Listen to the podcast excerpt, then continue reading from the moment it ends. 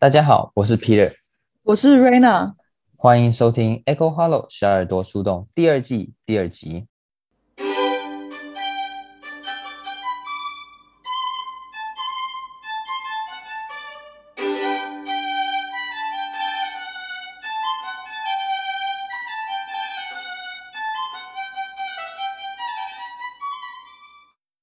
欢迎收听 Echo Hollow 小耳朵树洞。我们希望透过轻松浅显的方式，带大家吸收书中想要传达的理念，以及他们对我们日常生活能带来什么样的影响。除此之外，我们也希望能打造一个平台，让爱看书、听书的大家互相交流，一同成长。哇，好久没有跟大家介绍书了哦，有点不习惯哎。你是觉得不习惯面对麦克风，还是不习惯面对你的书？哇，这么犀利吗？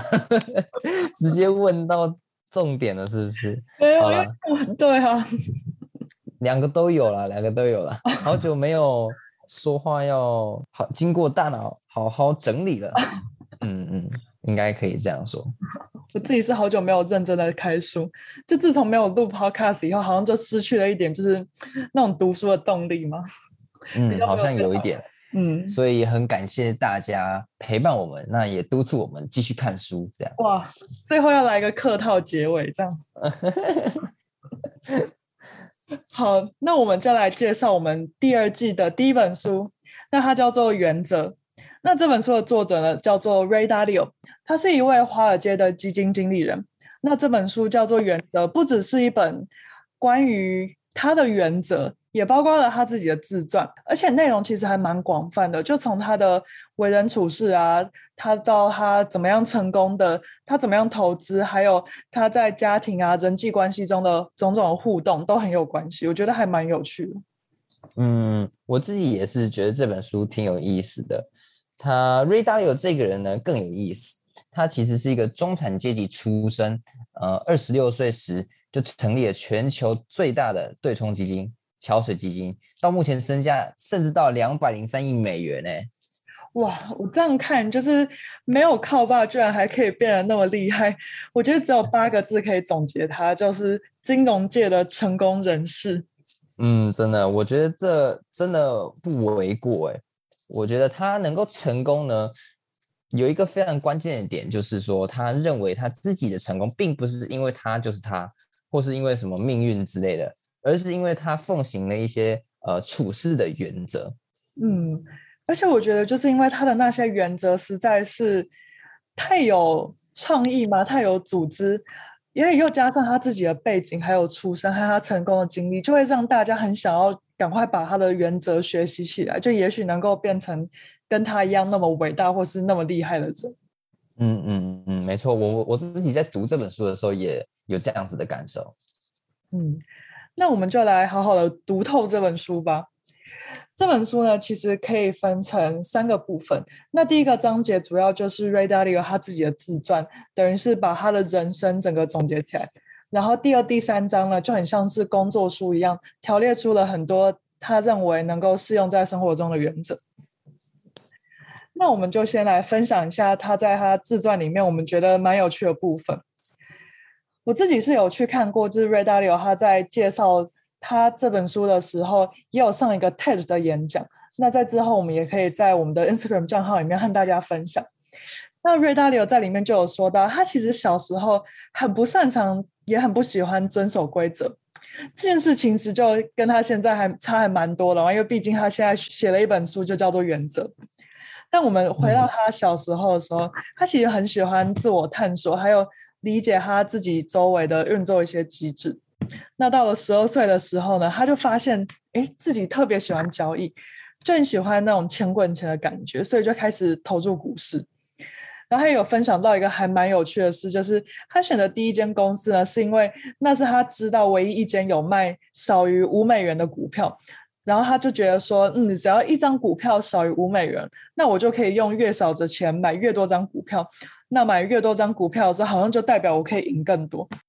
对于十二岁小孩来讲，可能是一个蛮机智，但可能也是一个蛮天真的想法。可是不管怎么样，这个就让他的资产翻了三倍。可是也因为幸运，他就以为说，哎，这个游戏其实很简单。可是因为在过往的人生中，他发生了很多事情，然后也让他发现说，哎，其实投资这件事情有其他的规则，然后也让他有慢慢有更多的想法，然后可能也是其中一个让他写这本书的原因吧。我在想，嗯，没错，我觉得除了他有。跟大家不一样的想法之外，我觉得，嗯，很重要的一个他的人生之中的一个重点就是说，他身为一个创业家，呃，以及投资者呢，在他的人生中确实还是犯了非常多痛苦的错误了。嗯、那么伟大如 Ray Dalio 呢，面对这些痛苦的错误呢，其实我觉得，呃，非常值得尊敬的就是他为了解开这样子的谜团呢。他就去研究说，哎，我以后到底应该怎么做才不会再度犯错？那么如果呢，解决这些谜团呢，他就认为，哎，我就可以得到宝石。这里所谓的宝石呢，也指的就是所谓的原则，那些可以帮助到自己的原则。我自己是觉得非常厉害，也是一个非常值得尊重的一个 mentality。就是说，我在面对我自己的错误的时候，我并不是去呃找一些借口去逃避，而是去。呃，正视它，然后去呃找出它背后的原因，然后呢，去挖出哎，我应该要去奉行的原则。我觉得这是非常厉害的一件事情。就好像用一种蛮轻松，可是又很正面的方式去看待那一些不堪。他其实也有说到，这个原则呢，其实是比电脑的原算法更好的选择策略，因为他觉得我们人呢，其实是会反省，而且有意识的进步，能够进步的很快。就比起电脑的那种运作啊，机器冷冰冰的感觉，好像又多了一分机灵的感觉。但他也用一个很概括的方式去概括说，原则还有跟问题之间是如何帮助我们解决一件事情。还有说，其实它也还是很像是一个就是很简单的输入，然后进行决策的运算，然后再输出。那输入呢，就是我们的问题是什么？那这样演算法去推论呢，就是我们的原则。那在借由原则之后呢，我们的问题就会变成我们的解决方法。我们就可以知道说该怎么样对症下药去解决掉生活中的很多问题。嗯，没错没错。我觉得他在书中提到一个他失败的经验呢，也是让我呃印象非常深刻的。嗯，那瑞达利欧这个人呢，他。厉害就是他不讳言自己最大的失败，也就是在四十三岁时，他面对一个金融市场上的决策的失败。但那个时候，他着实是非常自满与自大，对着采访说着：“我知道市场是怎么运作的。”但他还是失败了，损失了非常多钱，然后而且让桥水走了很多人。哇！我想到他从二十五岁创办了桥水，到他四十三岁，这样子已经过了大概十八年的时间，就是经营了一间自己白手起家这样子十八年的基金，然后要看着他跌了一个那么大的跤，其实真的是一件蛮难堪，也是很很痛的一件事情。嗯，没错没错。那我觉得他其实也是蛮坦诚的，就是面对他的失败，他也用了很理性的方式去面对他，然后对症下药。那在后来也在书中也有在演讲面分享说，他发现这一个人生中最大的失败，教会了他如何更理性的去思考，然后如何不断的去挑战自己的观点，或是做测试，才能够用很谦卑的态度去找到最正确的解答。嗯，没错没错，我觉得这边也可以直接分享一句他呃的原文啦，他写的是 “Change the decision making”。How do I know I'm right? Be rational and let the best idea win out. 我觉得这个真的说的还蛮好的，就是嗯，我觉得这是可以看得出来，他是从一个非常自负的心态走出来之后呢，用一个更为谦卑的呃的一个视角嘛，去看待这个市场。我觉得这个对于一个四十三岁，而且已经是还算蛮成功的一个基金经理人，能够做出这样的改变，我觉得其实真的是蛮值得尊敬的。嗯，对。那么第一章它真的非常有趣哦，包含过他如何成功以及如何失败，从中有系统的检讨自己，告诉我们最后两章制定生活和工作的原则对他的意义。不只是工作上经历呢，在人际关系、家庭关系中，他也用同样的方法和原则去检讨、反思自己的人生。嗯，我觉得这一段我自己印象也蛮深刻，就是在读的里面，其实 Ray Dalio 也很坦诚的讲到一些他在家庭里面面对到的问题，比如说后来当父亲以后跟儿子的关系，或是发现儿子可能有遇到了一些状况，然后身为爸爸的他该如何去帮助他的儿子解决，然后也有分享到一个。他儿子跑来中国学中文的一个故事，我觉得也蛮有趣的。就是在看的过程中，如果只是单单把它当做一个自传来看，也会觉得很触笔。我觉得，嗯，真的真的。那在后两章呢，就是非常有系统的方式去告诉我们生活还有工作的原则。那它到底是有系统到什么地步呢？它就是有大、中、小标题，还有分支，也就是一。一点一、一点二，然后一点一点一，或者一点二点一，反正就是 非常系统化的方式，而且非常的了，说明书。对对对对对，所以我们真的可以把它当做一个组织非常好的工具书，留在身边以后，以后遇到什么问题，有时候也可以拿出来翻。那么接下来我们讲到第三点，就是生活的原则。作者 Ray Dalio 提倡呢，自己应该需要整理出自己的原则。也就是说，尽管书中整理了许多非常实用的观念呢，我们还是必须自行消化之后呢，按照书中的方法将它变成自己的演算法，而不是说呃去模仿或是呃全权依照别人的呃一套逻辑去制定自己的原则。那么如此这般，到了下一次呢，呃遇到相似的问题时，比起比对接收到的资讯。然后选择使用一个合适的原算法，我们就能够非常妥善的处理这些问题。嗯，照这样子听起来，可能读完这本书以后，我感觉也要自己拿出笔记本来记录一下自己有哪一些原则可以做。嗯，没错没错，我觉得这个感觉是会读起来应该会比读其他书多一倍的时间。对。好，那我们就来分享一下，在生活的原则里面，他讲的五大标题是哪几个吧？那第一个是拥抱现实，沉着的应对。就像我们刚才提到，其实 Ray Dalio 也面对了蛮多，就是在他的事业还有不管是生活或是人生中，也蛮多的痛苦或是挫折。但他一直保持着一个进步的心态，就是人该如何从他自己的经验里面不断不断的进步。那他认为呢，进步就是有一个很简单的。方程式组成就是痛苦加反省就会等于进步。我是觉得还蛮有道理的，感觉如果一个人没有摔得够重，他可能就不会想到说，就是那他接下来要怎么做。我觉得如果一个人真的有在失败中尝到一个苦果的时候，那他就会发现需要去改变。那如果他同时又有很自省的能力很好的话，那他就会发现到说，哎。那我遇到的这个挫折里面，我该怎么样去改变？那如果他能够真的成功的改变的话，那这个人就会进步。嗯，这个我觉得我也蛮能够理解的。毕竟像他这个这条公式嘛，痛苦加上反省等于进步。我觉得其实我们把它拆开来看呢，其实我们都会自以为的，好像哎，好像它是一个可以画一条箭头这样导过去。比如说哦，痛苦就可以。呃，导致进步，或是呃反省就能导致进步。但是呢，哎，听完或是读完 Ray Dalio 他的这样子的说明之后，我们就理解到，哎，好像并没有那么简单。如果我们并没有呃，我们遇到痛苦并没有加以反省，我们是没有办法达到真正进步的。反之，如果我们只是单纯空想，我们并不是有一个更深刻的体悟，我们其实也是很难有呃踩出那么样的一大步。嗯。那么接下来讲到呢，第二个呃非常重要的观念，也就是五步流程实现理想。那这边他就提了五个呃非常关键的步骤，呃，主要就是从目标到问题到诊断，再到设计解决方案，最后到执行。嗯，我觉得这样讲起来可能有点抽象，不然我就可以可能举一个简单的例子好了，比如说我今天想要呃。我的目标是早睡早起，好了。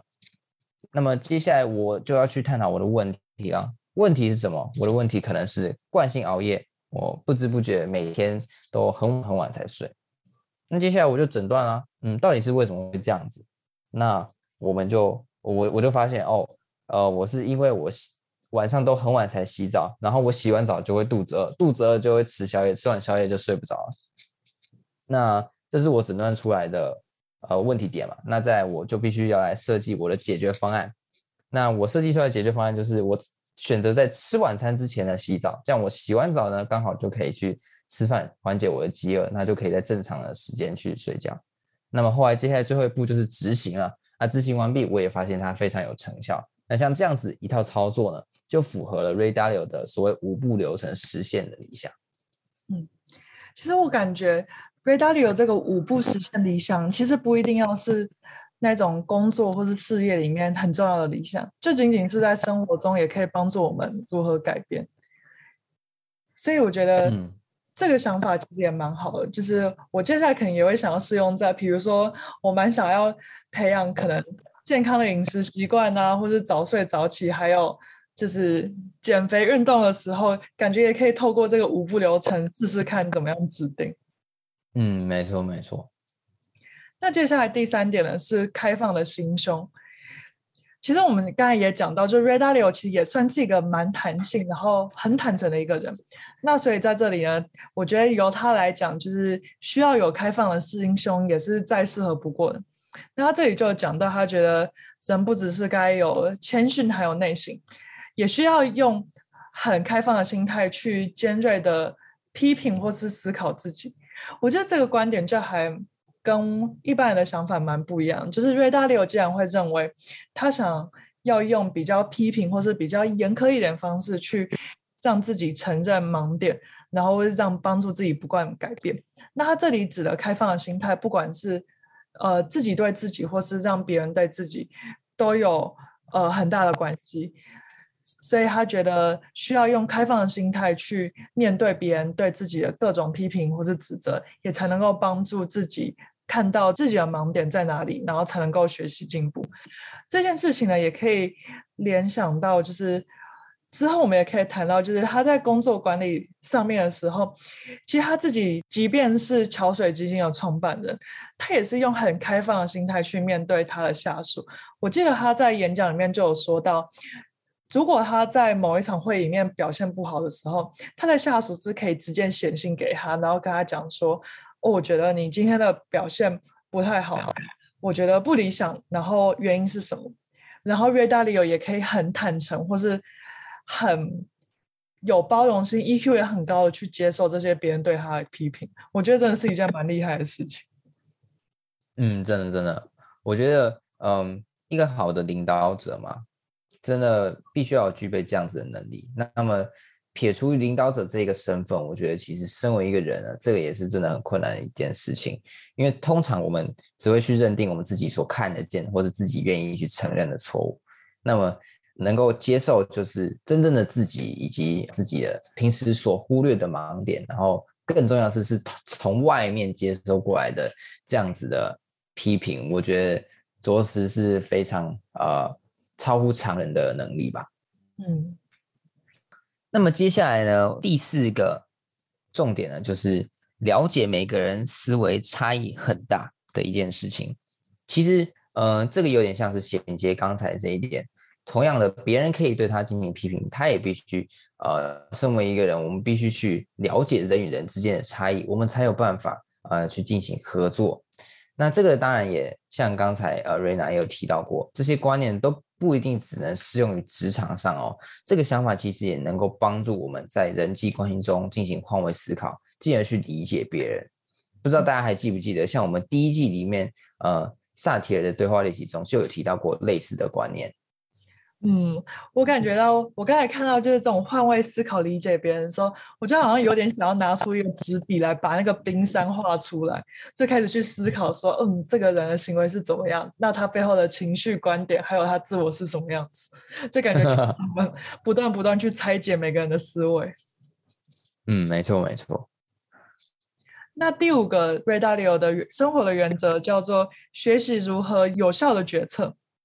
那他这里也用一个很理性的方式去思考，我觉得这作为他是一个呃投资决策者来讲，是一个非常好的一个呃态度。那这个在之后我们谈到其他投资理财的书的时候也会讲到。那在这里呢，Ray Dalio 就讲到，他觉得有害或是过多的情绪呢，会是做出良好决策的最大威胁。那他认为整个决策的过程呢，从整合、分析、排序、推理到执行，它其实就应该像是一个演算法一样。我觉得在这里可以把它解读成，它应该是一个很理性的过程，就是是 A 推到 B，推到 C，推到 D，推到 E，然后需要把情绪摆在一边，而去真的面对事情，去对症下药。嗯，没错，没错。我觉得他书中不止一次提到说，呃，这样子的原则其实有点可以比喻成演算法的一个方式。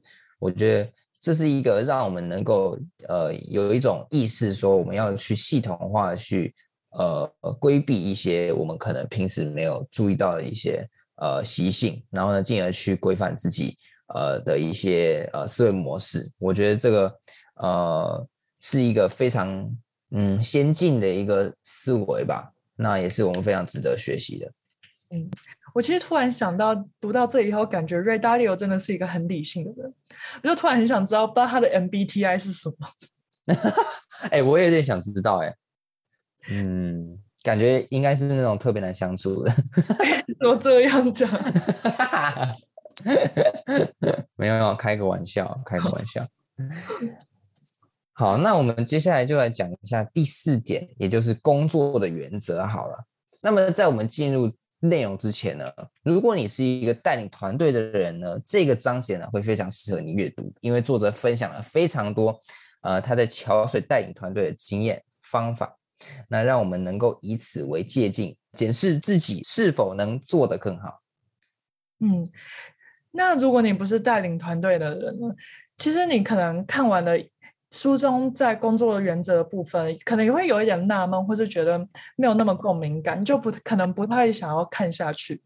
那我觉得我们其实可以换一个角度去想，说，嗯，做我们可以去观察，或是换一个角度去理解，可能有些决策者他在思考的时候会是用什么样子的方式思考。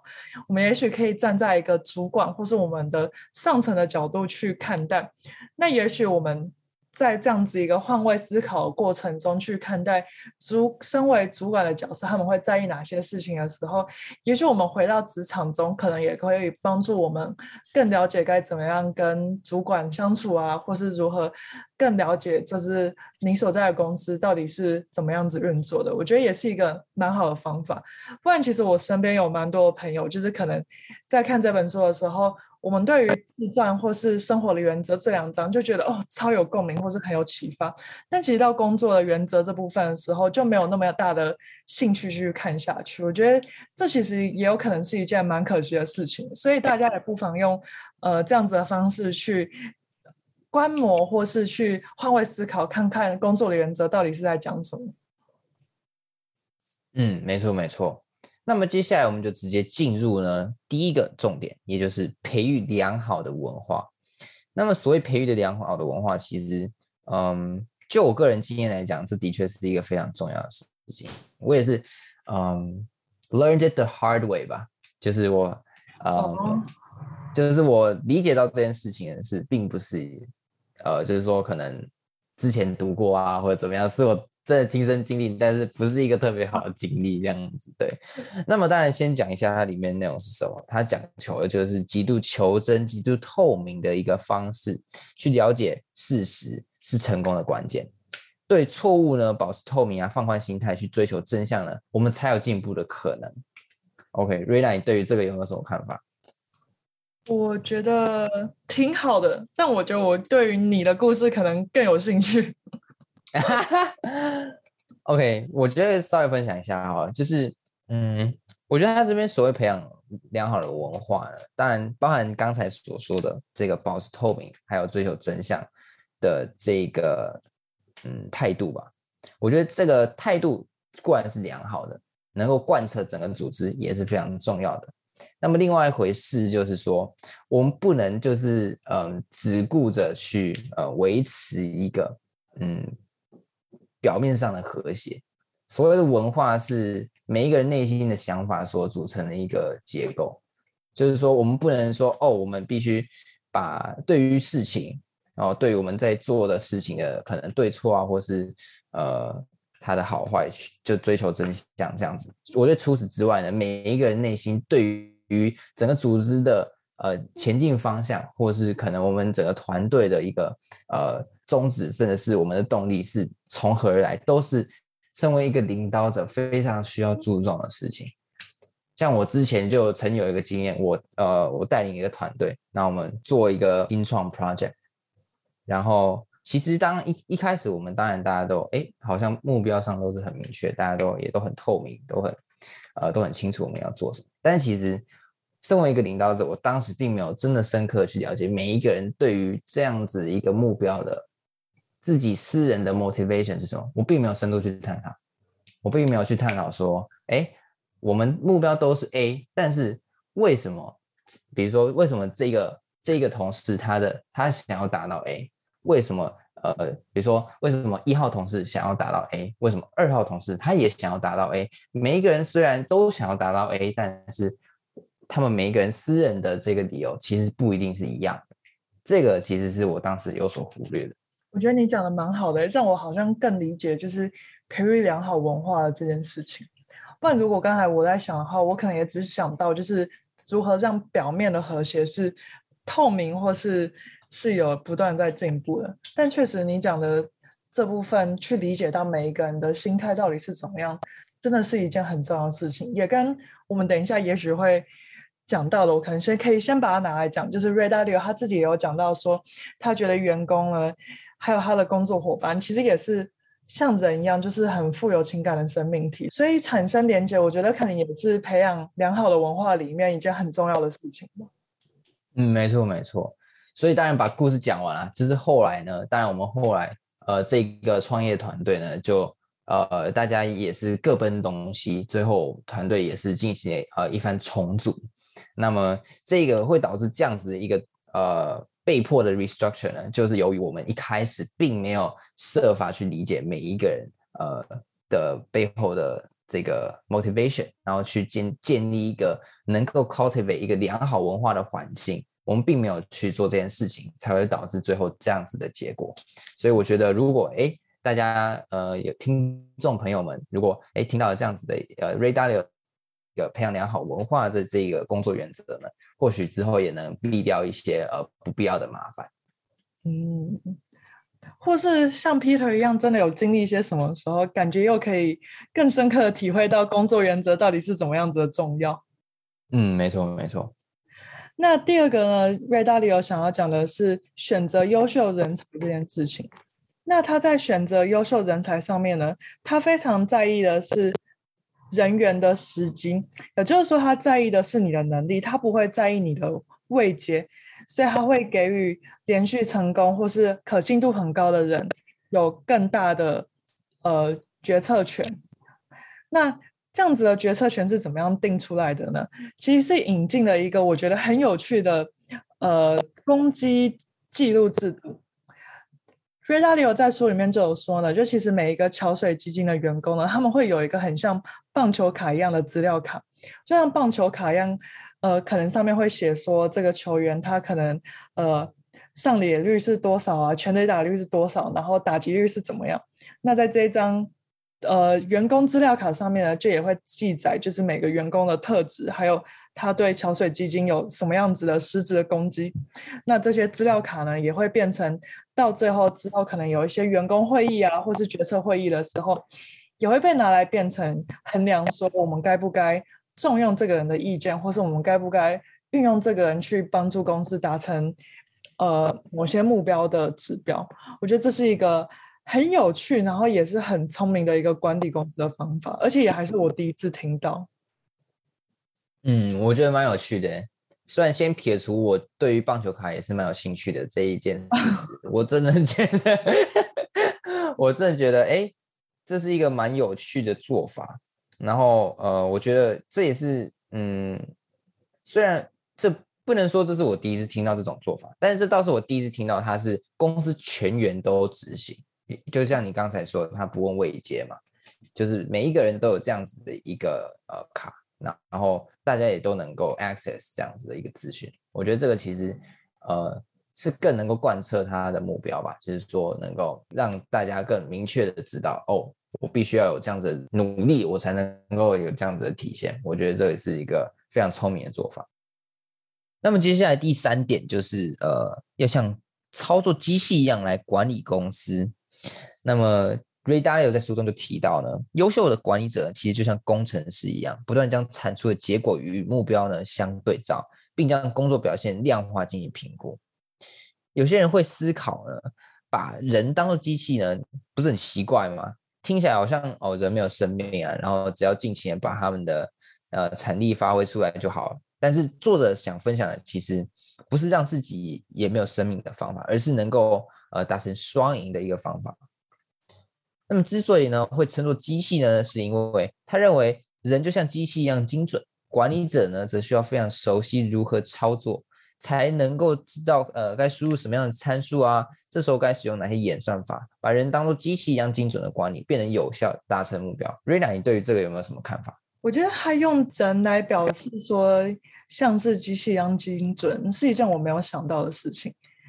但我觉得，如果说人是一个机器的话，我觉得他需要输入的参数应该不只是那些数字的东西，而且还有是如何建立关系，或是跟这个员工真的有很好的对话，去彼此互相了解。就像你刚才说的，就是我们要培养良好的文化，我们也需要知道每个人的动机，还有他背后的想法是什么。我觉得在管理一间公司的时候，虽然说是要像呃操作机器一样的精准，但我感觉，嗯，我不知道，我在想到就是该如何在管理公司的层面的时候，去照顾到员工的情绪面，而在照顾这个员工的情绪面的部分的时候，又要像操作机器一样那么精准，感觉是一件很难的事情。嗯，对，我我其实也蛮认同你刚才说的。这的确是一个很难抓到 balance 的事情，像是呃，比如说，嗯，我最近在 manage 一个区块链的社群，那这个过程中呢，就的确是一个像你刚才讲的，需要取得平衡一个的一个过程吧。就是我同时呢，要像一个机器一样，非常精准的拿捏，呃，我们该如何以一个组织的角度，什么时候该做什么事情，我们什么时候需要呃。哪一个 team 去 deliver 啊、什么 report？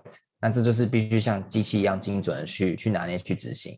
但是就另外一个角度来讲，哎，我们对于我们哎这个 content，我们对我们产出的内容上，我们反而是应该要去呃更理解说，哎每一个人的观点，每一个人的视角是什么，然后去更呃人性化去探讨这些内容的是不是是否合适，然后它呃是否完整。那这个都是需要。呃，更人性化去沟通，但是对于呃执行层面呢，则是要去非常精准的拿捏，这个对我来说也是一个非常重要的 balance。嗯，我感觉如何达到这个平衡，可能也很需要不断的实做，或是真的有不断的去尝试，可能一两年下来累积经验以后，我们可能更能够知道，哎，就是那一个标准，还有那个平衡要怎么样子拿捏。嗯，没错。那接下来我们就介绍完这三章里面的内容。那最后我们有一些思考还有总结，想要和大家分享。嗯，首先就是人追求成长，而成长的力量呢，介于动物与机体之间。